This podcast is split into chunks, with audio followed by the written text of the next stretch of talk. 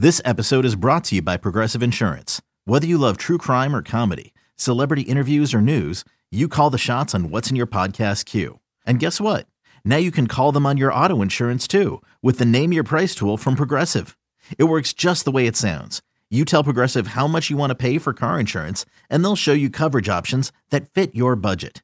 Get your quote today at progressive.com to join the over 28 million drivers who trust Progressive. Progressive Casualty Insurance Company and Affiliates. Price and coverage match limited by state law. With threats to our nation waiting around every corner, adaptability is more important than ever. When conditions change without notice, quick strategic thinking is crucial. And with obstacles consistently impending, determination is essential in overcoming them. It's this willingness, decisiveness, and resilience that sets Marines apart. With our fighting spirit, we don't just fight battles, we win them. Marines are the constant our nation counts on to fight the unknown. And through adaptable problem solving, we do just that. Learn more at marines.com. Four guards out there, along with Cedric, are the best free throw shooter. Clark in a straight. Oh, he to do. He threw it away. Hing, produce.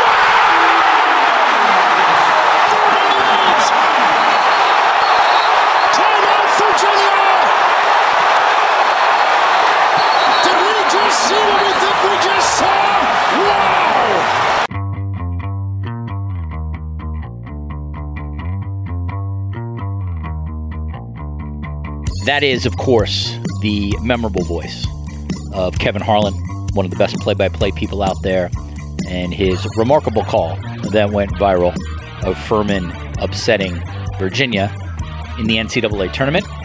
I'm Richard Deitch, and welcome to the Sports Media Podcast. My producer is Patrick Antonetti. Kevin Harlan is a guest on this podcast. He is followed by Jeff Pearlman. Kevin comes on to talk about going viral with that uh, with that fantastic call, as well as just the challenge of calling four games in one day, as all NCAA tournament announcers for television have to do, and a number of other topics we get into, including calling games in Las Vegas. Jeff Pearlman, who has a great Substack, Jeff Pearlman's Journalism Yang Yang Substack, comes on to discuss one of the pieces he wrote, which was about never paying for sources and how there is, at least in sports, a little bit of nuance there. And we get into a discussion on that. Jeff Pearlman was a longtime colleague of mine at Sports Illustrated, author of 10 books. He's got a book that will eventually come out on Tupac Shakur, a biography, probably not for a year at least, but uh, he's been hard at work on that, and that should be really fascinating in the hands of Jeff Pearlman. Before we get to those interviews, I want to just uh, announce, if you hadn't seen it, that um, I'm going to be guest editing the year's best sports writing book for 2023. Official title is the year's best sports writing 2023. It's from Triumph Books. Um, incredibly excited to have been part of this. I was on the advisory board last year when J.A. Adande was the editor, and J.A. is part of my advisory panel. Um, and I got some great people uh, on that panel as well. You can uh, follow their work, check out the notices on um, on Twitter. But uh, when the announcements come, which will be in a couple months, um, I uh, will definitely be having some of the people in the main selection part on this podcast to talk about their work. But uh, I mean, just uh, a real thrill to be able to marinate in so many great writers' work over the last uh, couple months. Been a long project, but um, I'm excited to see. The book will be out in October. If you're interested, uh, you can pre-order on Amazon. You can pre-order Barnes and Noble. You pretty, pretty much pre-order anywhere. And again, the year's best sports writing 2023. All right, and with that, let's go to Kevin Harlan on the Sports Media Podcast. All right, as I said at the top, I am pleased to be joined by Kevin Harlan, the fine CBS Sports, Warner Brothers Discovery Sports, and Westwood One audio play-by-play broadcaster. It is the month of March, and obviously you are hearing Kevin Harlan's voice calling the NCAA tournament. And we will get to the man who went viral this week. I am pleased to be joined by Kevin Harlan. Kevin, welcome back to the Sports Media Podcast. Thank you for the invitation, Richard. Always, uh, always fun to catch up and visit with you. All right, Kevin. So take me, if you can, through your call of the final minutes of Furman, Virginia, which we played a little bit at the top, where America has now seen you losing your mind. Well, like like all close games, you you you think time and score, you think who's on the floor, and you think of all the possibilities. But quite frankly, when one of the most accomplished guards in college basketball, who had played on the Final Four championship team a couple years ago, uh, and one of the most respected guards in college basketball, uh, was caught in that situation and did not take the time out and uh, threw it wildly the other way, it was like, oh my God, what are we seeing? And I think that probably came through actually on the call. Like it was just so unbelievable that a guard as as veteran as he was did what he did. Uh, but the great thing about this tournament is that defense has kind of been the theme, and uh, upstarts are, are making their imprint even more, as we've seen a 16 seed win, and in this case, a 13 seed in Furman. And uh, so I guess you just you just brace yourself for whatever might come your way. No team is out of it because of the three, and clearly in this situation that was the case with Furman and their terrific comeback with defense leading to the transition, the interception, and then eventually the game-winning shot against a a solid Virginia team and uh, from a bigger conference. And here is Furman for the first time in the tournament in 43 years. So it all it all mixed up into a pretty nice little formula for for CBS and for Turner. And um, I'm glad that uh, I, I, don't know that I'm glad that they caught our expression, but I'm glad that that game was on the air. so let me ask you this: uh, like, unquestionably, you and the, that group are excited. But you also know there's a camera on you. So I must ask are you playing it up a little bit because you know the camera is there? Or is that. Uh, Kevin Harlan organic putting his arms out like a like a flight controller and and just going nuts. Uh, it is uh, 110% organic. Um, because you're so lost in the game, s- sincerely, the last thing you're thinking about is that a camera is on you. Probably not unlike a coach on the sideline who is so deep into coaching his team, he rarely, if ever, even realizes that his actions are being chronicled uh, constantly by by the director in the truck. Quite frankly, um, I think I join a chorus of other announcers who do not like the camera. Um, when it was first brought to our attention this year, maybe it was last year, but but certainly this year, I begged our in, in the NFL, I begged our producer, please, please, please never show this. And then for the, you know, then we just kind of got used to it. And, and quite frankly, because they never used any footage, I forgot about it. And I, I do think it is kind of peeking the back of the curtain. And I just think there are some things that you just don't want to see. You don't want to you don't want to see how hot dogs are made or or you know like it's like if if we put a camera on you as you're writing one of your stories for the athletic. Right i mean i mean it just this is kind of a personal space and and i have voiced my uh, concern quite frankly to uh, both cbs and turner. Um, it's one reason why westwood doesn't have anything in our booth. And um, I, I just think there's some, but it's not like we're thinking. I, I, it was the truly the last. It, didn't even cross my mind. It, it, so then they they tape that. I don't know that it's been recorded. The next broadcast schedule for us were the two games on Saturday, and as we're getting through our pre-production at the table, they say, "Hey, read this line and then lay out." As we're rehearsing, here's an hour and a half before tip-off. And they run that clip uh, with all the shots that the great camera people for CBS had had in that moment. And I said, Kenny, I said, I, uh, I just, I'm very uncomfortable with this. He goes, no, no, no, it's great. And I said, you know what? I appreciate the time that all the men and women put into putting that little vignette together to highlight the, the greatness of the, uh, the surprise of the Furman win. But I am uncomfortable because now it injects us into the narrative and we should not be let our voices perhaps carry it but it's about the kids the shot the crowd the all that. It's not about our reaction. And he goes oh i, I firmly disagree. The thing that saved it going on the air, quite frankly, was that Mike Arnold, who is our uh, Super Bowl director for CBS, he's been there over three decades, and he's fairly conservative, I think, like I am, just in terms of of you know not extending in any direction. He said, "No, no, no. We we need to use this. Is this is this is good." It's the only time that I've seen it. I've had uh, a lot of people that have texted it to me since uh, CBS put it up yesterday. They, the PR department did alert me that it was going up and going to be on social media, which I don't go to. Uh, and then uh, about an hour after I got that email, I started getting a, a, a, bunch of text with that clip, which I had not seen since that Saturday in Orlando. Um, kind of embarrassed by it, quite, quite frankly. Um, I, I, I, I'm not comfortable with it. I, I understand why CBS wanted to use that. And I guess I trust my bosses more than I trust myself in this situation.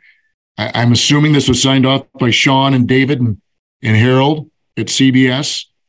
But at the same time, if they asked me my preference, I would have said, please don't put that up there. And I still feel the same way, quite frankly. Yeah, no, I appreciate that answer and the and that transparency. And just so the audience knows, Sean McManus, David Berson, and Harold Bryant, those are the um, uh, sort of three lead executives at uh, at CBS Sports. But that's interesting, and I, I, I um, you know, I, we have talked before about how you felt about the um, your call of the streaker in the NFL going viral, and that you weren't very comfortable with that. So that's you're insistent on that. At the same time, I do think this this does add excitement for people regarding the tournament. I want to ask you something, Kevin, because this is a very one of the few people who who have done this. Obviously, your CBS colleagues and Turner colleagues as well, but the idea to call four games in one day is such a unique, um, just an just a unique kind of experience to this singular tournament. And so you've now done it for a long time. So I guess in some ways, like you have a you have a strategy and you have a plan and some muscle memory to it. But can you let my listeners know on just like how do you approach that? Because this is unlike anything you normally would do. You know, you got to call the Super Bowl for Westwood One. It's one game, two teams. Um, you kind of know who's going to be there. You could really go in depth with each of these teams. But for four, eight teams in one, uh, you know what I mean, one day, uh, that kind of long stretch where you got to keep your energy up, man, it seems like such a hard assignment.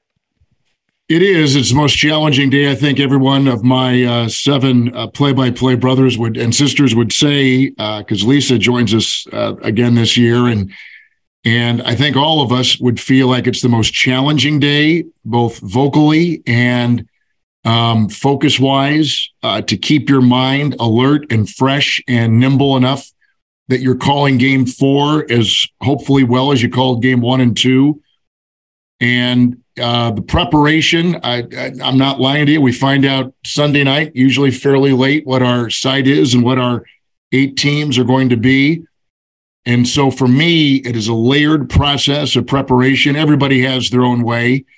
And, uh, but for me, it's beginning with uh, uh, literally uh, one stage, second stage, third stage, fourth stage, and fifth from just typing out my uh, spotting boards to filling in uh, some of the essential information of the statistical view of the kid, um, pronunciation for sure, a little bit about the school. And then, then you go a little bit deeper and you start getting into their season and what they've done recently and what they did over the body of the year. And then you go another layer deeper and you start to dig into each kid more. But I think anyone would be f- fooling you saying that, oh, I'm completely prepared and and and uh, because that's not the case in the NFL, we get six days to prepare. Uh, when we get a game on Turner, we get one week to prepare uh, because we know the team and the game coming up, and so you do a little bit every day. And like you study for an exam in college, uh, repetition, a little bit every day builds up. And at the end of the, you know, uh, uh, when tip off is at hand or the kickoff is ready to go, you've put in, you know, double digit hours of of tape study and reflection on your last game and grading what you've done in a review and prep for this game. You, have gone through all these important phases. But for this, you're just trying to just accumulate as much as you can, and you're literally working up until until the tip off and working between the games to polish off some information, uh, double check, triple check with the sports information director on notes or pronunciations or whatever. So it is it's it's it's unsatisfying in that regard because when you put a whole weekend to getting ready for a game, um, you can savor the result. You can savor maybe how you attacked or an angle you took at a certain play or player or or issue or story. In this, you're just trying to you're just trying to survive and get to the next game. And vocally, you're constantly uh, making sure that you have a little bit left in the tank for that last game. And so it's all of this stuff into the recipe, which is challenging. And Furman was the first game we had the other day in Orlando, but we had three other games to go. So Furman runs off the floor and the, the, the, the arena's buzzing. But here come the two next teams out there practicing in 25 minutes, the tip off, and you're ready to go for game two. So you've got to readjust, and that becomes challenging. Um, everything about the business to me is challenging. And I, I, just want to add one more thing on that camera and, and that all and, and, and the whole thing is that if you're doing it the right way, and this is how I kind of, at least at the in the moment, grade myself. If if I'm doing it the right way, the, the way that I think it should be done, you're losing yourself in the game. You're so wrapped up in the substitutions in the foul situation and the leading score and the strategy. And uh, not the least of which is setting up now two partners I've got who have got information themselves as they've studied like I have. So it, it's the balancing of that. It's it's making sure that there's a breath and pockets of space, and so your mind is so entrenched on the game. Honest to God, the last thing you're thinking about is the camera. And when they showed it to me on Saturday, a day and a half removed from what actually happened, um, I was reminded of that fact. Okay, I was so lost. I, I, I, the last thing I was even thinking about was that they had this this silly camera on us, and and so um, you you go through so much to prepare that you don't let your mind. You can't. You cannot let your mind drift into a blowout, into the camera, into whatever. You've got to be so into what's going on and lost, lost in the game. And and and that is um, that was the only gratifying thing actually I took out of that moment is that I had no idea. I'm appalled at how I looked and acted and embarrassed, like I said earlier. Uh, I'm afraid that I probably have done that too multiple times on big touchdown receptions or plays or whatever. And now I'm going, oh my God, if that's the way I look, I, I feel I, am embarrassed. I'm, I'm, I'm embarrassed, but I am lost in the game. And sometimes to get those calls, you need to physically like have it jump out of your mouth. Like you've got to say, you know, wh- whatever it is, oh, he hit the basket or he got it or, or, or whatever. And sometimes you need that extra like oomph. When John Madden was in the booth and he was broadcasting early in his career, he was unanimated off the air. Like he was, he was, you know, sitting down. And then I don't know if it was Summerall or Scott or Gary Bender or whoever Uh, said, John, be yourself. And on the sideline, you're animated. Your, your arms are moving like this. And, and what you learned later on, and I heard this at a Fox seminar when I was there in the early 90s, is that Madden said that helped him get the words out that he wanted to get out. Like he needed to be physically involved with the call to get out the right word and the right emotion that he was trying to convey.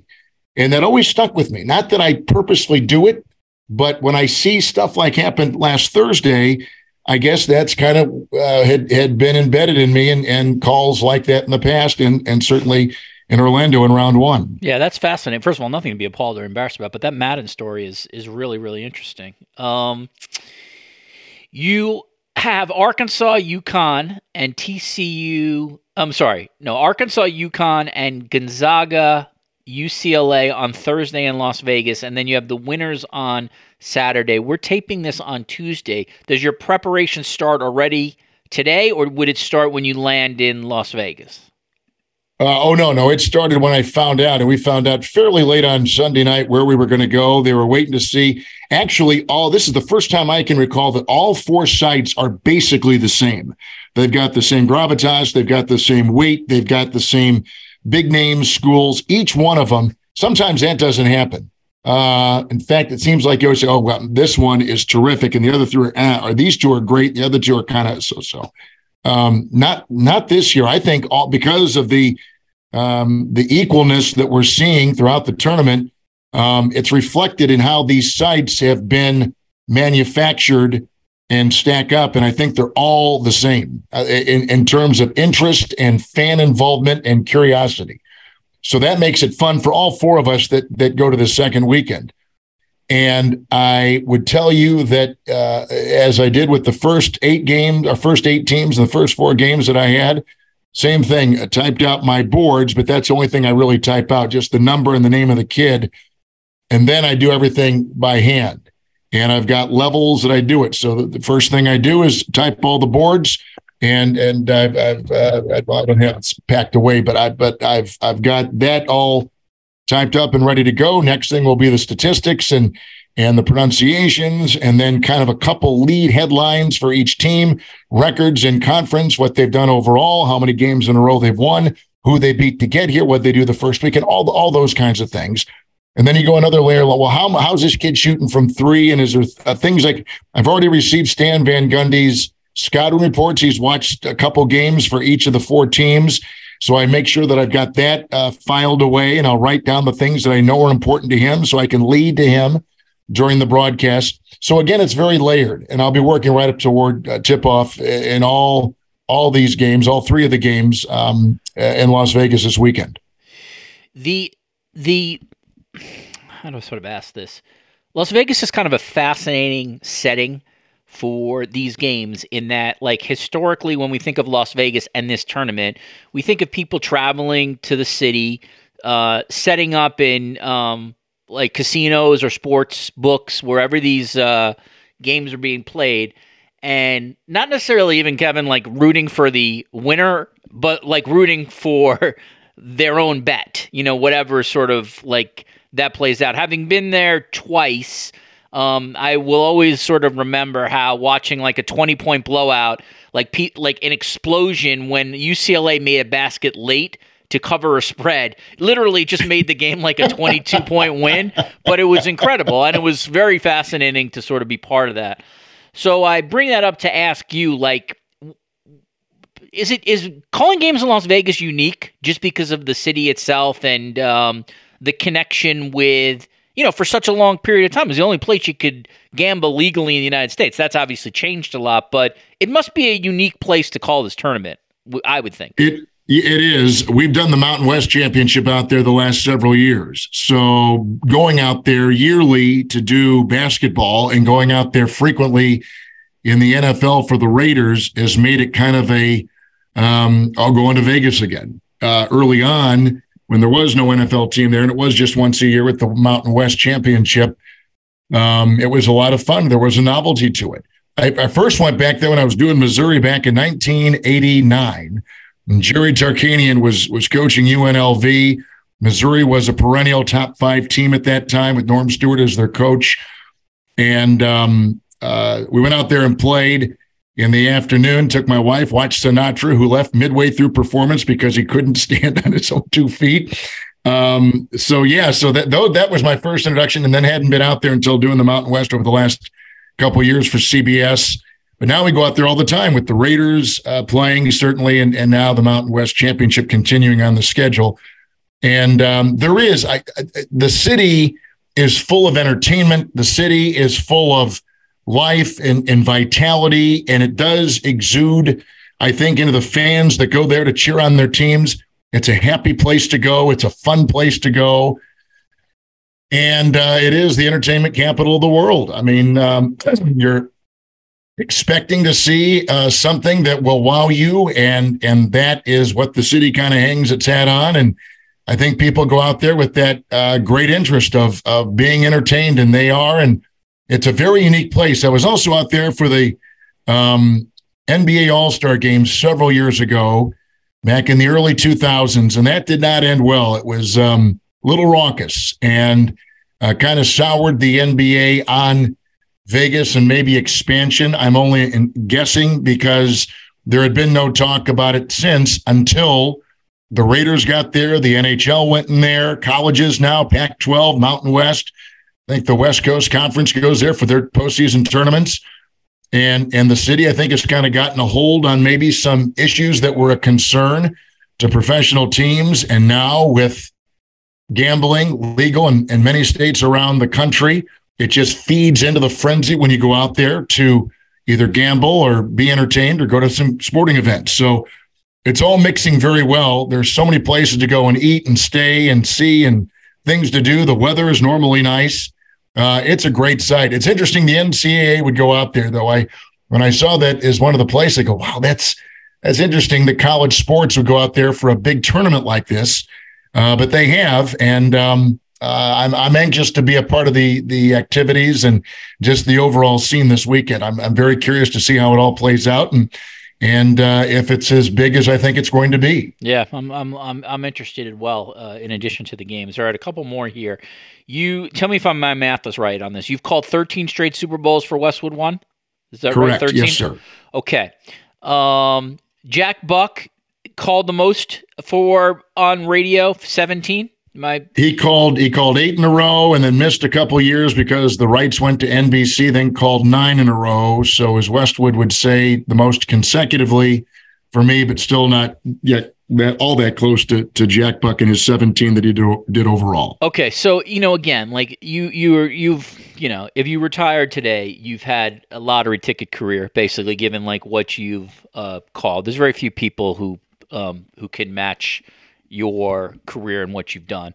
You've always told me, um, so you've been consistent on this throughout, that like radio for you was sort of always like the bigger passion than than television, and the the lead, to lead a package as you do for Westwood One meant a lot to you.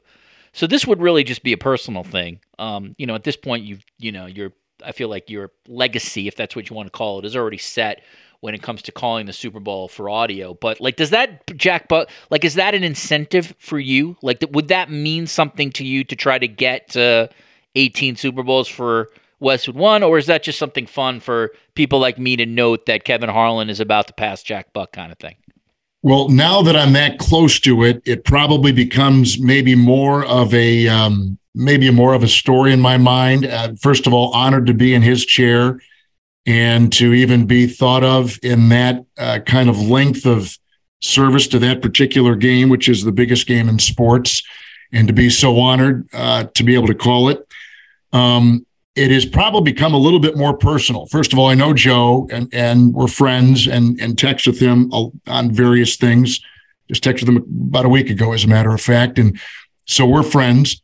Um, but when I was a kid, I think I've told you this story before. My dad was with the Cardinals. Did have I told you that yes, story? He was a media relations, yeah, yeah, media relations director with the Cardinals, baseball Cardinals, um, from '65 to '71. When I was a kid, my day was Sunday: go to church, go then go down to Busch Stadium and go to a Cardinal game. But I'd eventually end up with a bag of popcorn and a Coca Cola in the back of Harry Caray and Jack Buck's broadcast booth for KMOX. And back then, you know, security was nothing. I walked in and uh, because I had a press pass that my dad gave me, and would sit in the back of the booth for an inning or two and watch them, always both incredibly kind. But I grew up on Jack Buck's voice. And then, of course, when I got interested in broadcasting when I was 10, 11, and 12, um, you know, would not only listen to Lindsey Nelson, but then when I really got into it when I was in high school, uh, Jack Buck and Hank Stram were doing Monday Night Football, and um, and he became he became the goal. Um, I wanted to do network radio play by play and NFL in particular, and specifically uh, Monday Night Football. So to get this chance from Howard Deneroff and the great people at Westwood One to call this game, call those those Monday night games, and then the Super Bowl is is is every uh, blessed beyond measure, and every dream I've ever had in this business has come true with that. And and so it does become something that that I think about a little bit, especially in my early 60s, thinking about well, how much longer do I want to go? Um, I, have always told my wife, and we've been married for 36 years. Um, you know, now we've got four grandchildren, and our four children all live here in Kansas City, except our son who's out in Denver working.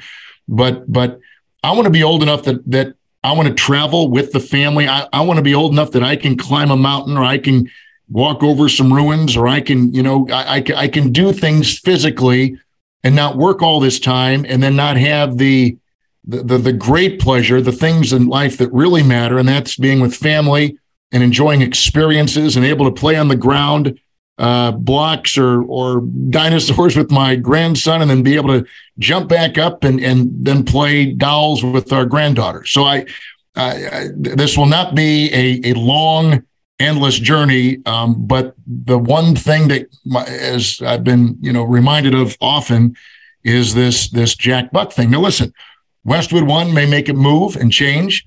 Um, uh, something may, I mean, who knows? I mean, they may lose the rights. Who knows what will happen?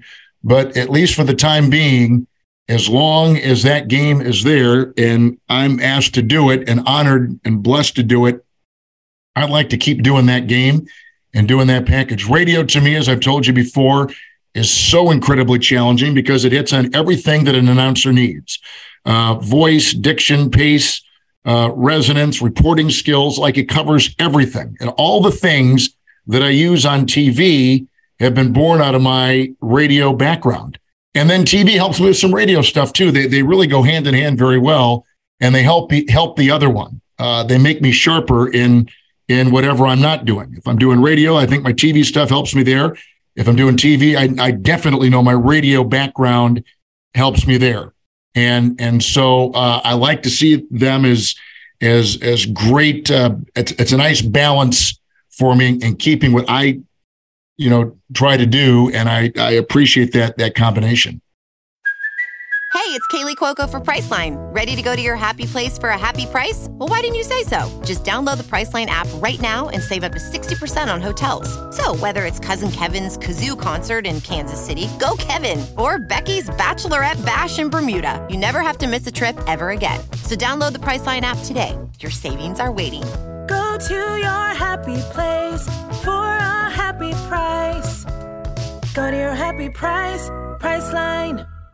Last one for me is your daughter Olivia, uh, Olivia Harlan Dekker, um, is a broadcaster herself, and you have um, you've had the pleasure to work with her now on a number of occasions. Um, I am certain you're the only father daughter to ever work NFL national games together.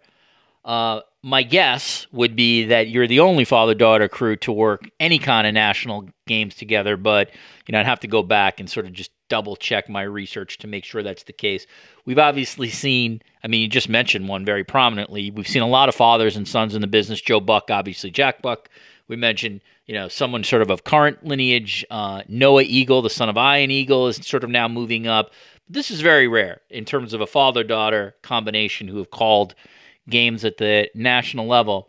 And I just wonder for you, Kevin, like, I mean, you know, this is like your, you know, your little girl. You remember her when she was one or two, and now you guys are, uh, now you guys are working together. She also has, she just had a kid not too long ago, so you have a one-year-old um, grandson, I think. So this must be on top of just being an incredible experience to be able to work with your daughter. It must also be surreal in some way, right? That you now like your daughter is your is a professional working national level broadcast. So you must be incredibly proud. But I wonder at the same time if it's like, wow, like it's not so long ago when I was, you know, uh, holding her hand and, you know, taking her to get ice cream or something like that. It's so true. I mean, uh, and you're a father, so you you can see and what it's like and watching them grow and as they make every step in life. And I was certainly there for all of our four kids, and and Olivia's the third of our three daughters. And she used to have in the inside of her uh, closet uh, in our home, just right upstairs here, she had a, she called it a dream board and all the things that she wanted to accomplish in life. And she made this when she was like eight, nine years old. And it was, uh, you know, she wanted to go to a great school for college and she wanted to be a cheerleader and play a sport when she was in high school. And she wanted to make sure that her grades were, were, uh, you know, at, at, at the highest she could possibly achieve and then she always put this this picture of Lesley Visser uh, holding a microphone on the sideline. Wow. That's cool. And um, yeah, and I don't even think I've ever told Les that. I and I should. tell her. because She would, she- Lesley Visser would really appreciate that I. I I should tell her that because that was one of her very first idols, and now it's been Michelle or it's been uh, you know the the the wonderful women that are in this business, and there's so many good ones. My goodness, I'm floored. We just work. I worked with Lauren Shehadi this past week. I never worked with her before. Uh, she's mainly baseball. Uh, she was brilliant, uh, brilliant. She was outstanding.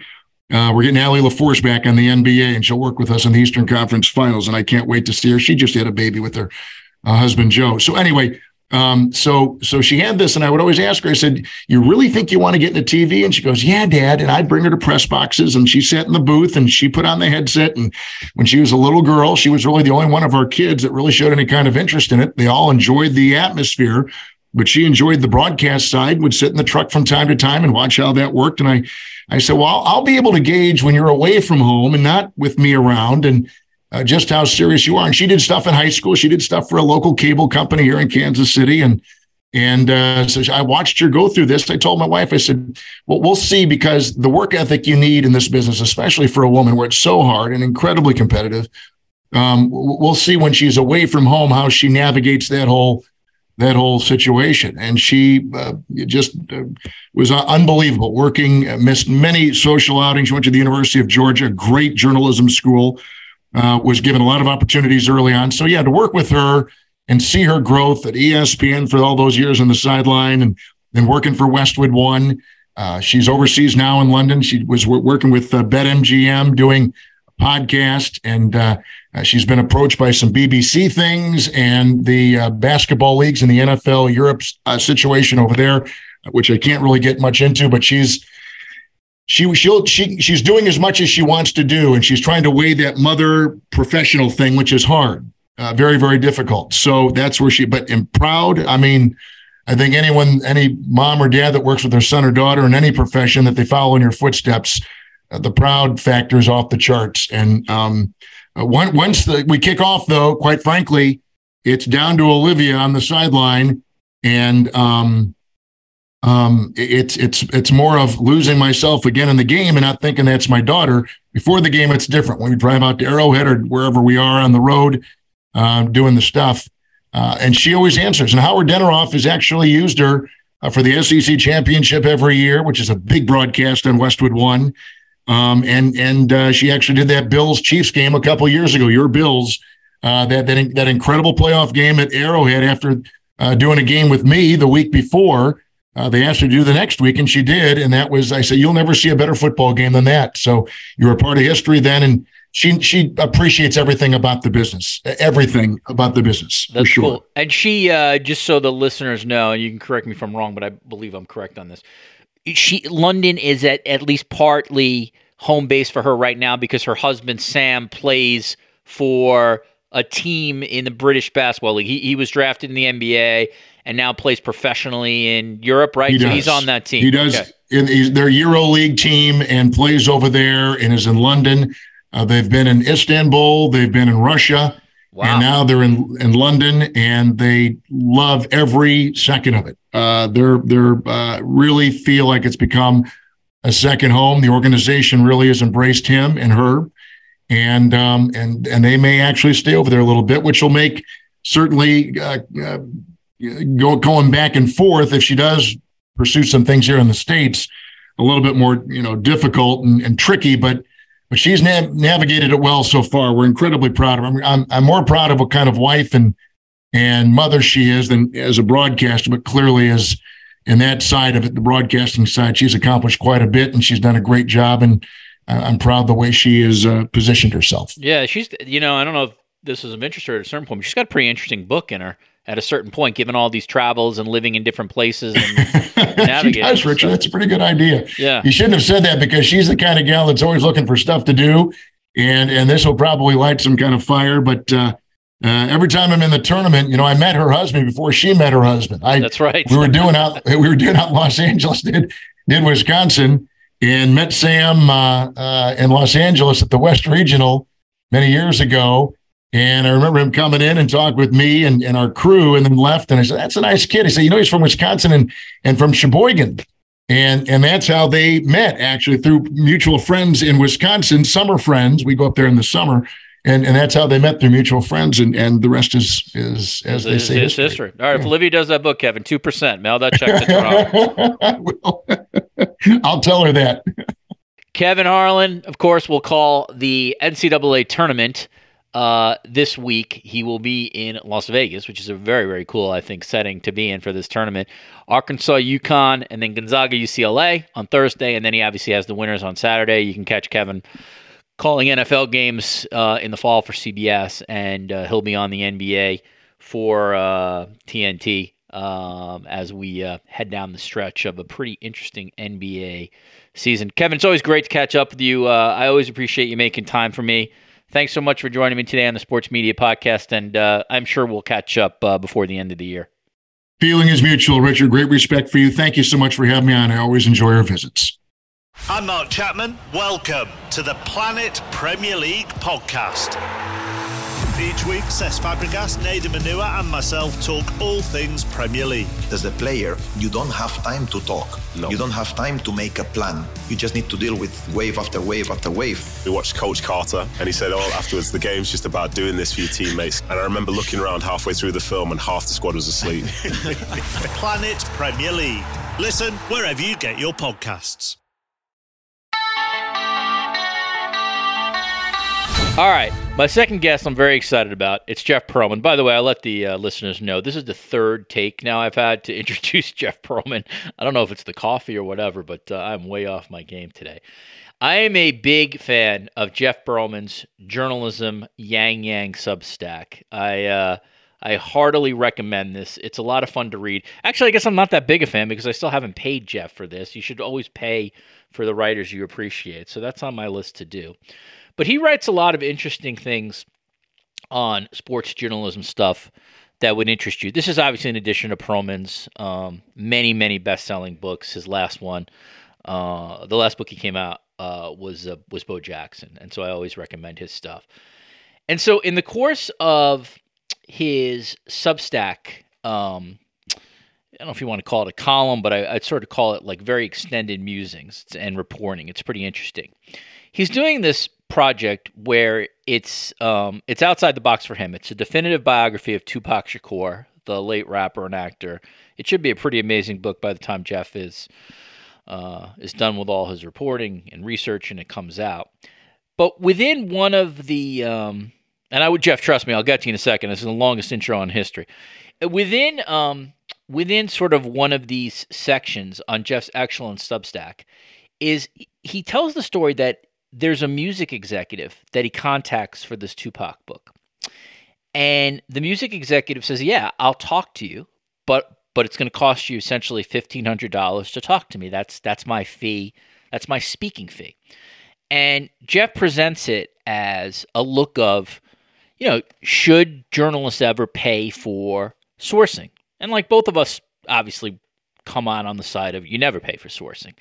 But it's not a sort of clear and cut and dry. And I now bring in Jeff Pearlman. So, Jeff, you didn't pay this person the money, but it did get you thinking about should sources ever be paid? Are there any situations where, you know, there's some gray area? So, take my listeners inside of just sort of how this how this experience sort of prompted you to think about this subject. Well, it's not the first time I've been uh, I've had someone ask for money. I think if you do this long enough, you inevitably have someone ask for money. But when I started this Tupac process, uh, a fellow journalist who's worked a lot more extensively in hip hop than I have said to me, People are going to ask you for money. And I was like, Oh, really? She's like, Yeah, they're definitely going to ask you for money. And I was like, Well, I can't pay. And she's like, Well, they're not going to really care. And um, it hasn't been that bad. Actually, it hasn't been that bad. I've had two people thus far ask me. Uh, one was an actor who was in a movie with Tupac, and one was this guy. And um, I'm with you. I'm a big, I'm a hard no on it.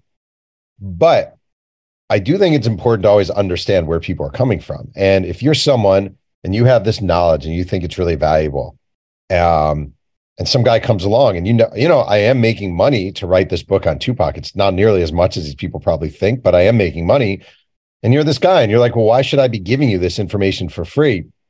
And I always counter with, Well, this is a legacy. Hopefully, this will be a legacy book. This will be a book that 100 years from now, if there's an Earth 100 years from now, that people will be reading about Tupac and digging into Tupac. And don't you want your voice to be in that story?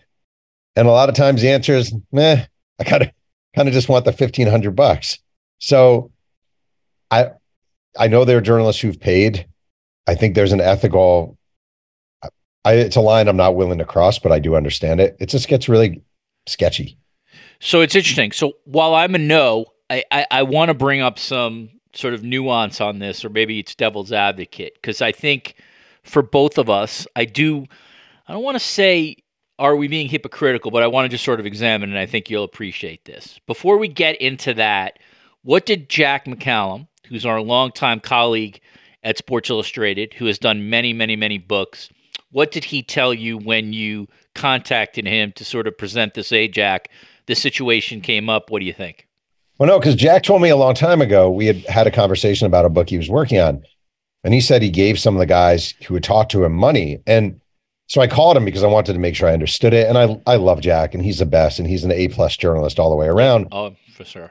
Yeah, he's he's great, and he was telling me that you know he he had interviewed a bunch of guys who did interview with him. They didn't they didn't ask for money, but in the course of it, they sort of just expressed that some dismay that over the past whatever years of their lives, they've been approached multiple, multiple times about this subject. They always talk, and some guy always makes money. And these are not these are not basketball players. They're not rich people. They're people who don't have that much money. And sort of at the end of the process, he gave them all a little money. And he he in a way, I think he thought to himself, I pay for research. You know, I pay for research assistants. These guys aren't asking. It's not like I'm buying their information. They gave me information already. And um, I actually think that's a different thing than this because they didn't come to him with their hands out asking for money. At the end of it all, he felt bad for them. And I and I think the real interesting gray area, and it's definitely something I've done. I don't know if it's something you've done, but it's something most of us do, is like um, some guy wants to talk. Uh, where do you want to go to dinner? Let's go to dinner. Yeah, thank dinner. you. This and I'm paying for your dinner. Right. This is what I wanted to get into. So I'm really glad you brought that up. Okay. So I do think there's some line clearly between here is a thousand dollars, talk to me, and let's go out to dinner and talk. But I sort of got to thinking, like, is that really a line? When me and you were, and I think so, but I wanted to examine it with you. So when me and you worked at Sports Illustrated, we both had corporate cards and we had expense accounts to, to you by the way had a bigger one as a, on a bigger beat um, so we had that ability to take a source out to breakfast or dinner in fact they used to drill onto us i um, I, I don't mean to speak for you, but I'm fairly certain it was the same for you. Like, we want you to take people out to dinner. Like, we don't want you to get taken out. This is why we're giving you this expense account and corporate card. We want you to pay for this. Obviously, it was a different world when SI was a bit of an ATM machine. You could do this. Mm-hmm. And so, like, you know, probably not as much as you because you were covering baseball and doing a lot of these features. And I was sort of more, a, uh, junior, whether I was junior to Scott Price and Jon Wertheim on tennis or something like that. But you know, there were definitely times when like, you know, I would take a source out, put the card down, and I would pay for dinner. That dinner might be three hundred bucks, four hundred dollars, you know, two hundred dollars. And so I thought to myself, Jeff, like, is that different? Like, I mean, at the end, it's you're not handing somebody a two hundred dollar bill, but you are paying for a nice meal for them in exchange for some kind of, if not information, some kind of uh, relationship, right? That you're that you're starting with them. Okay, so I always think back, and I've told the story a million times, but the uh, quote unquote infamous John Rocker story of 1999. Right. And I wrote about the racist baseball player, and we spent the day together, blah blah blah. And in the course of spending the day together, we went to lunch, and I bought him lunch. And fast forward, the story comes out. I'm in the bowels of Turner Field, and he's screaming at me, right? His finger in my chest. I introduced you to my parents. I drove you around Atlanta. I blah, blah, blah. And he goes, he's screaming and he goes, I bought you effing lunch. And I said, Well, actually, I paid for lunch. Well, blah, blah, blah, blah, blah. That's a true story. And I do think it always reminds me why it is actually important that we do pay for lunch and that we do pay for dinner, which is because they should not, we should not feel indebted to them, that we owe them something or that they did us a favor. So I do think that's important. At the same time, do we sort of make an excuse for ourselves that like I mean because I've talked to many many journalists about this specifically specific subject. Right. and it's like well just take them out for dinner. Maybe they'll talk to you then.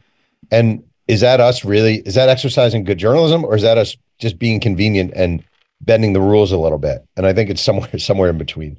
Yeah, and we had um I mean, there were colleagues of ours who were um doing profiles on a, you know, a, a biweekly or monthly basis who really had massive expense accounts. I mean, I you can correct me if I'm wrong. I, there were stories at Sports Illustrated that like the scene was from a strip club. And right? And there's no way that that writer did not pay for whatever was happening at that strip club. And you can expense that, and it was a business expense. And so after reading your piece, which I really, really liked and thought was interesting, and again, I, I want to be clear, like I, I'm with Jeff here on the fact that like there is, I think, some kind of difference between like literally handing cash over in exchange for news and like this gray area we're talking about. But like you, I did wonder, like, are we just convincing ourselves that there is indeed a a gray area here? Because I'll give you another example, and I wonder how you feel about this. This to me, I, mean, this crosses the line, but yet it's done all the time. So when like big places, um, you know, the the ABCs and the CBSs of the world or the NBCs, right? They would they they they always were in competition for subjects who were in the news. You know, a person who uh, Amanda Knox or someone like that. You know, like somebody who has like this international kind of story. And so I went back when I was going to talk to you, did a little bit of research. And so from 2011, New York Times talks about ABC, ABC's Diane Sawyer securing the first ever interview with Jaycee Lee Dugard, the young woman who was held captive for 18 years in California. Uh, this is straight from the New York Times. ABC declared it had not paid any fee for the interview, but last year, according to a longtime ABC News executive aware of the deal, the network paid a six figure sum for rights to home movies for Miss Dugard. Oh, and yeah. a lot of times, you know what I mean? These, and again, by the way, someone like her, Jamie Lee Dugard should get, Jaycee Lee Dugard should have gotten paid whatever she wanted, like went through obviously something horrible. But th- there is this practice, Jeff, right, where you you license the photos or home movies. So you you it's the whole nuance play. You're not paying them directly for the interview. You're paying them for these other things that you're going to run in the interview. Oh, it's the oldest trick in the book. By far, the oldest trick in the book is well, see if they have any photos, and you could pay them for the photos, and they'll also talk to you. In fact, the I didn't even mention this in the Substack, but the guy who said he would talk to me for fifteen hundred wrote me in a separate email. I probably should use this. Actually, said um said you know I also have photos that I could sell you, and I said, well, how much would it cost to buy uh, a picture? And he's like, $3,000. And I was like, well, that's kind of expensive. And he said, um, I said, what about that was for the cover of the book. I said, what about the inside? And he said, well, I can charge you, I don't know, he said a thousand, but you'd also have to pay the 1500 to talk to me. And I was like, this is all just too slimy for my money. I'm not, I'm not doing this. But yeah, all these tricks are old tricks.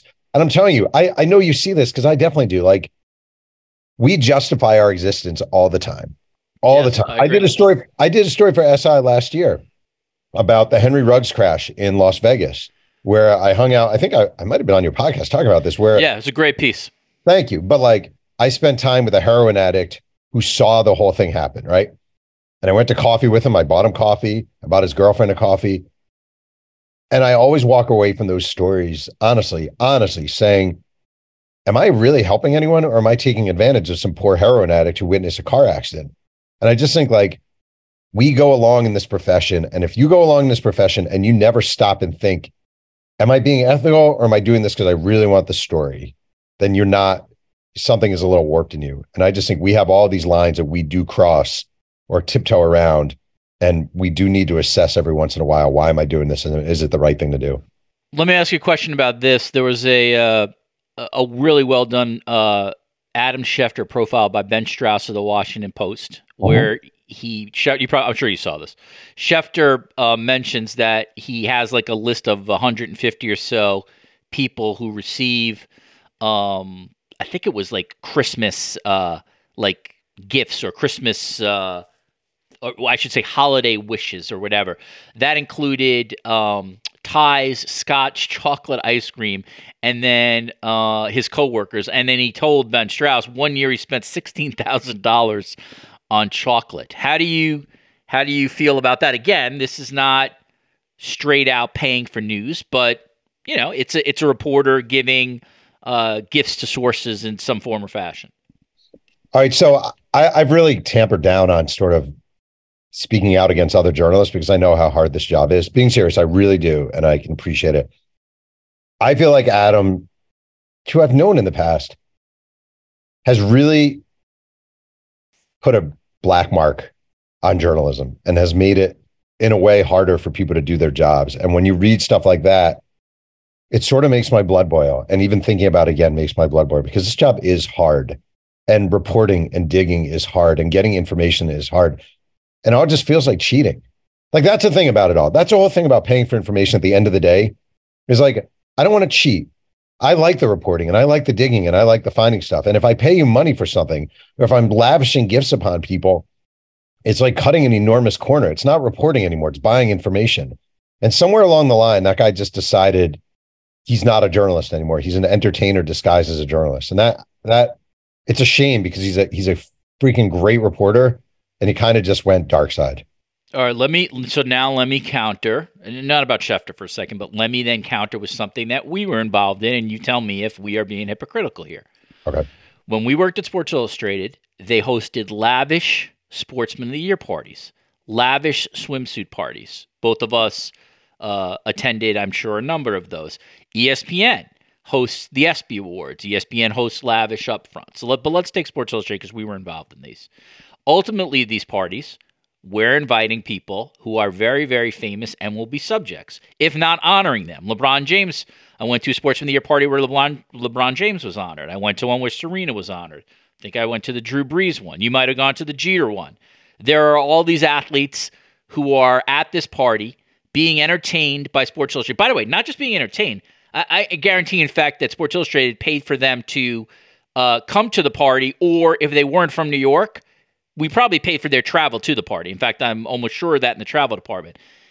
Is that not, Jeff, us sort of being, even if there is a department at Sports Illustrated that handles this, which is separate from editorial, separate from us, are we not part and parcel part of this process because we were there and can benefit from the relationships down the road of said athlete attending this party, then seeing Jeff Pearlman in a dugout saying, Oh man, I went to that swimsuit party, man. That was pretty cool. How are you?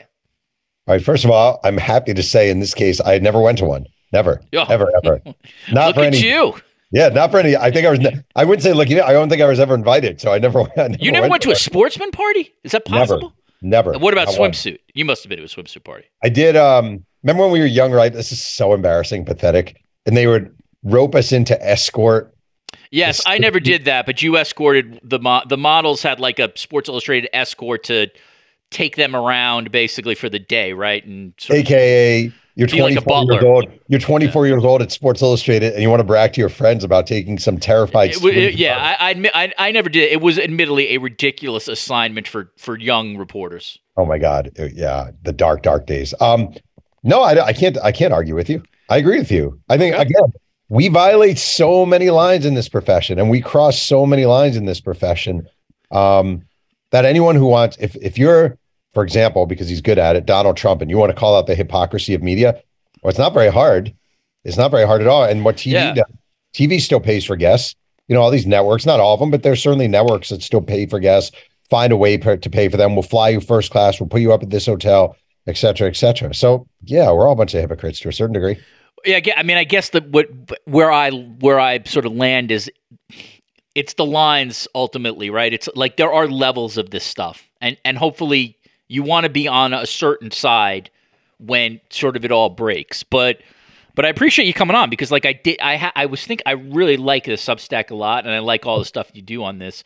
And I was thinking like you know, I can't totally say that I'm 100% clean here because I have been while I have never myself handed cash over, you know, like like like like some kind of deal, like I have been parts of these other things where in some ways like it is it's sort of quietly being done. And again, I went to a lot of, I can't, I don't know if I ever benefited per se from being at a sportsman party. Okay, like I don't know if my reporting ever did. I don't think it did, but I like Serena Williams being named Sportsman of the Year and deserved a sport sports person of the year. Absolutely would have benefited SI's tennis coverage. It just would have made the Williams family and that group like more happy to talk to anybody who worked on that staff. It's just a logical thing.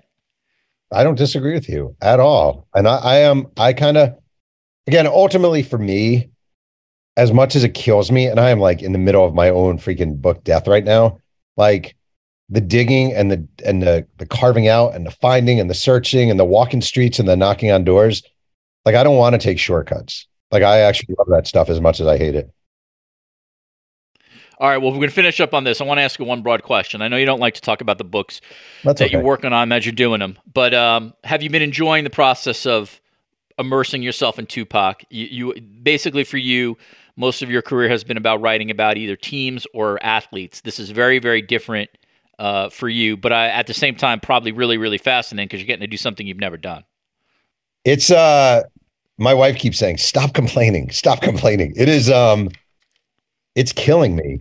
It is killing me. I feel like I'm a 12 pack a day smoker. It is the hardest book I've ever worked on. It's a million different avenues. Um, there's so much out there about Tupac, but it's uh, most of it is has been repeated over and over and over again. So it's the same. There are probably I probably own 50 Tupac books. Wow. Um, I'm up to about 200 interviews. I'm not even close to getting started. I mean, I'm just like, I hired a genealogist. Here's the best thing I've ever done, reporter wise. There's a woman out of Jacksonville, Florida, named Michelle Suley, and she's a genealogist. And I hired a genealogist to break down Tupac's family history and really get into it. Yeah. And she's the best hire I've ever made in my life by far. It's ridiculous. So that's been really good. She's giving you the lineage of like Tupac's, uh, like his family tree going way back to wherever. way back, but also other people. You know, a big part of these books that people don't really maybe don't think about. It's not just about Tupac. It's about the place. It's about the time. It's about all of a sudden you're into Suge Knight. You know, like Suge Knight, for example, Death Row. Suge Knight played three games with the 1987 Los Angeles Rams as a replacement player. He played Wow. college football, at UNLV and El Camino College. So all of a sudden, you find yourself writing a Tupac book, but fascinated by the 87 Rams strike Yeah. That's and it takes you down all these different routes and and rivers and it, it winds up i mean it's really fun but it's just really hard All right, last one. I know you love you're you're a big fan of quick hits, right? So I'm going to give you like uh, seven quick hit questions. There's only one answer on these. Okay, it's either or. Okay. Ready? Yeah. All right. Harrison Ford or Gene Hackman? uh harrison ford Barcelona or Maui? barcelona In and Out Burger or Shake Shack? uh shake shack Brett Favre or Aaron Rodgers? lynn dickey That's a, Don Majkowski would be good too. Uh, will Fox win or lose its case against Dominion? Oh lose Tupac or Biggie? come on Are you even asking that question Yeah, I just I, I just I have to ask it. yeah tupac Uh, New York or Los Angeles? i'm gonna i'm gonna go new york Last one, you ready? Otani or Ichiro? oh ichiro that was my first cover story in sports illustrated was ichiro Yeah, that's who I would have picked too. I love that guy. I love Ichiro. He's one of my uh, favorite athletes of all time. You wrote a cover story on him, and Scott Price wrote a cover story on him.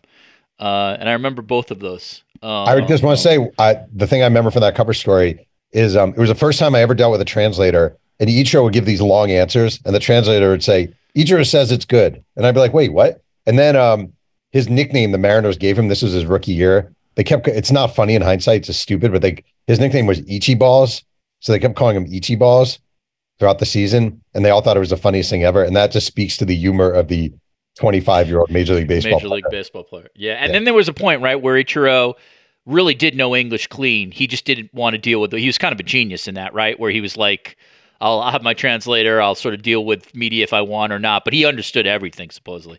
I always remember when he, uh, when Jeter played his last game and he has this hug with Ichiro and they're like having this conversation back and forth. And I'm watching it and I'm like, wait a second, where was this guy? Where, where's this guy when I needed him for the cover story? Yeah, he he's a fascinating, uh, absolutely fascinating figure in Yep. sports. All right, Jeff Pearlman is the uh, author of. Uh, I wrote this down, Jeff. Is it? It's um, it's nine books, right? Or is It's it 10 books, Rich. It's 10 Okay. books. How Come did I miss that? All right, it's 10 books.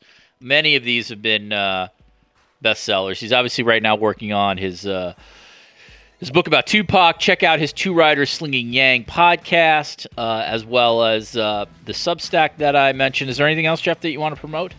No, but I do want to know: Do I should I pay you for this interview now or later? I should be paying you, honestly, for, because like a very just uh, just on starting and stopping this interview four times, you deserve some kind of uh, Fair enough. some kind of payment. Hazard All right, pay. Jeff Jeff Pearlman. Uh, again, I'm not bullshitting here. I, I love that Substack, and, and people should check it out. It's really a lot of fun. One of the cool things that Jeff does is he highlights uh, in every one of these a college journalist who's doing that, who's doing interesting work, which is a very cool thing. Not only do you learn about uh, um, this college journalist, but like anytime you're a college journalist and you just get a clip anywhere, it's just like a cool thing. So good on you for doing that, Jeff. Uh, Thanks. I, I always appreciate that. All right, Jeff Pearlman, everybody. Thanks, Jeff. Thank you. All right, back in the studio. My thanks to Kevin Harlan and Jeff Pearlman for uh, two great conversations. Uh, I really enjoyed doing today's podcast. That was fun. If you like these kind of conversations, head to the archives page. There should be uh, some stuff you're interested in. The podcast before this one uh, was myself and Chad Finn. We did about an hour of sports media talk, including uh, Aaron Rodgers' impact of moving to the Jets and what that means for viewership and scheduling. Prior to that, WWE star Rhea Ripley on the Nexus of Wrestling and Media, Matt Norlander on uh, covering the NCAA tournament. Did some Pac-12 talk with uh, San Diego. Sorry, Pac. We did some Pac-12 talk with San Jose Mercury news reporter Jon Wilner. Formula One talk with Luke Smith and Madeline Coleman. How you cover that event. Uh, Apple, if you're into MLS, Apple Major League Soccer broadcasters Marcelo Balboa, Danielle Slaton, and Taylor Twellman. And uh, if you're into NASCAR, Fox NASCAR announcers Mike Joy and Larry McReynolds.